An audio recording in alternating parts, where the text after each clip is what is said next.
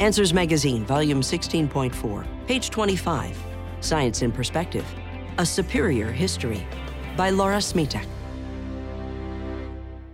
When you look closely at Lake Superior's landscape, you'll see evidence of a catastrophic past. My husband and I were married along a stretch of pebbled shoreline. While waves lapped at our feet and birds soared overhead, cliffs of hardened lava formed the dramatic backdrop to our ceremony. As you read this, your mind may have transported you to the shores of Hawaii. But the volcanic rocks we stood on as we said our vows lined the coast of Lake Superior along Minnesota's north shore. Lava? In Minnesota? It's true. Minnesota is a land forged by fire and ice, and evidence of ancient lava and crushing glaciers can be found all over this beautiful state that my family calls home. To correctly trace the geologic history of Minnesota, you must put on the right pair of worldview glasses. Unfortunately, when people ease their cars into overlooks for prime photo ops all along Lake Superior's coastal highway, they encounter state park signs rife with evolutionary interpretations of the landscape surrounding them. These signs, as well as books and articles about the area, claim that Lake Superior is sitting atop 1.1 billion year old rocks, that lava erupted over the area for more than 100 million years, and that multiple ice age movements and shallow sea inundations occurred across our state.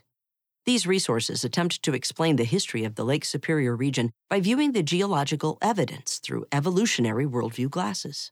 However, when we put on our biblical worldview glasses to look at the same topography, the rocks tell a different story, a more violent and much younger story than the popular evolutionary worldview claims. A rift in time. Before the worldwide flood of Noah's day, all the Earth's continents were connected in one giant supercontinent. Then, Earth's internal stability dramatically changed, and the supercontinent began to break apart. A large fissure called the Midcontinent Rift, or MCR, began tearing through the middle of the land that is now the United States. Today, the MCR's horseshoe shape cuts through Kansas, Iowa, and Minnesota, wraps around Wisconsin, travels back down through Michigan, and extends further south. Secular scientists can't explain why the MCR exists or why the supercontinent began to break apart. However, when we look to the Bible, we find the clues that help us understand how these events came to be. In Genesis chapter 7 verse 11, we read about the initiation of the global flood that would cover our planet and turn it into a watery graveyard. The Bible says that in the 600th year of Noah's life, all the fountains of the great deep were broken up, and the windows of heaven were opened. At that time, huge cracks, or rifts, began to form in our Earth's crust, including the formation of the MCR. Rapid melting of the rock deep within the Earth bubbled up and erupted from the MCR, covering the surrounding area in lakes of fiery lava, which would later harden into thick rock deposits known as flood basalts. Evidence of this ancient volcanic activity can be found in all the state parks along Lake Superior's Minnesota shore. And seismic surveys indicate that the flood basalts sitting beneath Lake Superior are up to 15 miles thick. Because the Lake Superior flood basalts formed in a non underwater environment, and because the basalts in the Lake Superior region are laid directly on top of crystalline basement rock, likely rocks originally created on day three of Creation Week, the MCR may be one of the initiation points of the Genesis flood. Then, as the flood progressed, waters rushed in and began eroding the newly formed basalts and submerging the rift in layers of sediments. After pumping out a volume of lava estimated to be over 528 quadrillion gallons, the MCR stopped erupting. As a comparison, Lake Superior holds 3 quadrillion gallons of water. The MCR came close to breaking up our continent, but because the land didn't pull apart all the way to form a new ocean basin, the MCR is considered a failed rift. But if the MCR hadn't failed, the United States would have been ripped down the middle, with Minnesota forming a coastal state on one landmass and Wisconsin a coastal state on the other. Iowa would have been torn in two, with an ocean between the two halves. Post flood effects. After the flood ended, the waters receded from the land and filled the ocean basins and trenches that we see today. Noah and successive generations carried on in a much different world than the one they had previously known. As the planet settled from the calamitous effects of the flood, the Earth endured earthquakes, volcanic eruptions, and massive storm systems. Volcanic ash blocked sunlight from warming up evaporated water, and the resulting precipitation would have come down over the colder land masses as snow, ushering in the world's ice age.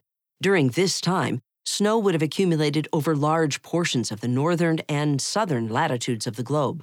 Heavy glaciers formed that would cover Minnesota with as much as 1,000 feet of ice.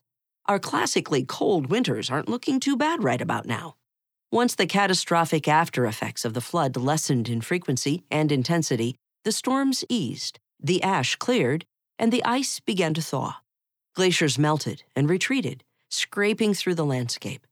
They left pockmarked gaps in their wake, forming the many freshwater lakes Minnesota is known for. This retreating glacial ice also gouged through the MCR's sediments and flood basalts, scraping out and filling a giant lake basin that would be known as Glacial Lake Duluth, which would eventually drain down to become Lake Superior. Visitors come to Minnesota today to delight in our state's unique geological scenery. But if people are wearing the wrong worldview glasses, they will miss what the evidence points to the truth of a young Earth, the worldwide flood of Noah's Day, and the subsequent rapid ice age. Beautiful, broken places. Some of our planet's most dramatic landscapes are a result of the flood. God's judgment on a world that was broken with sin.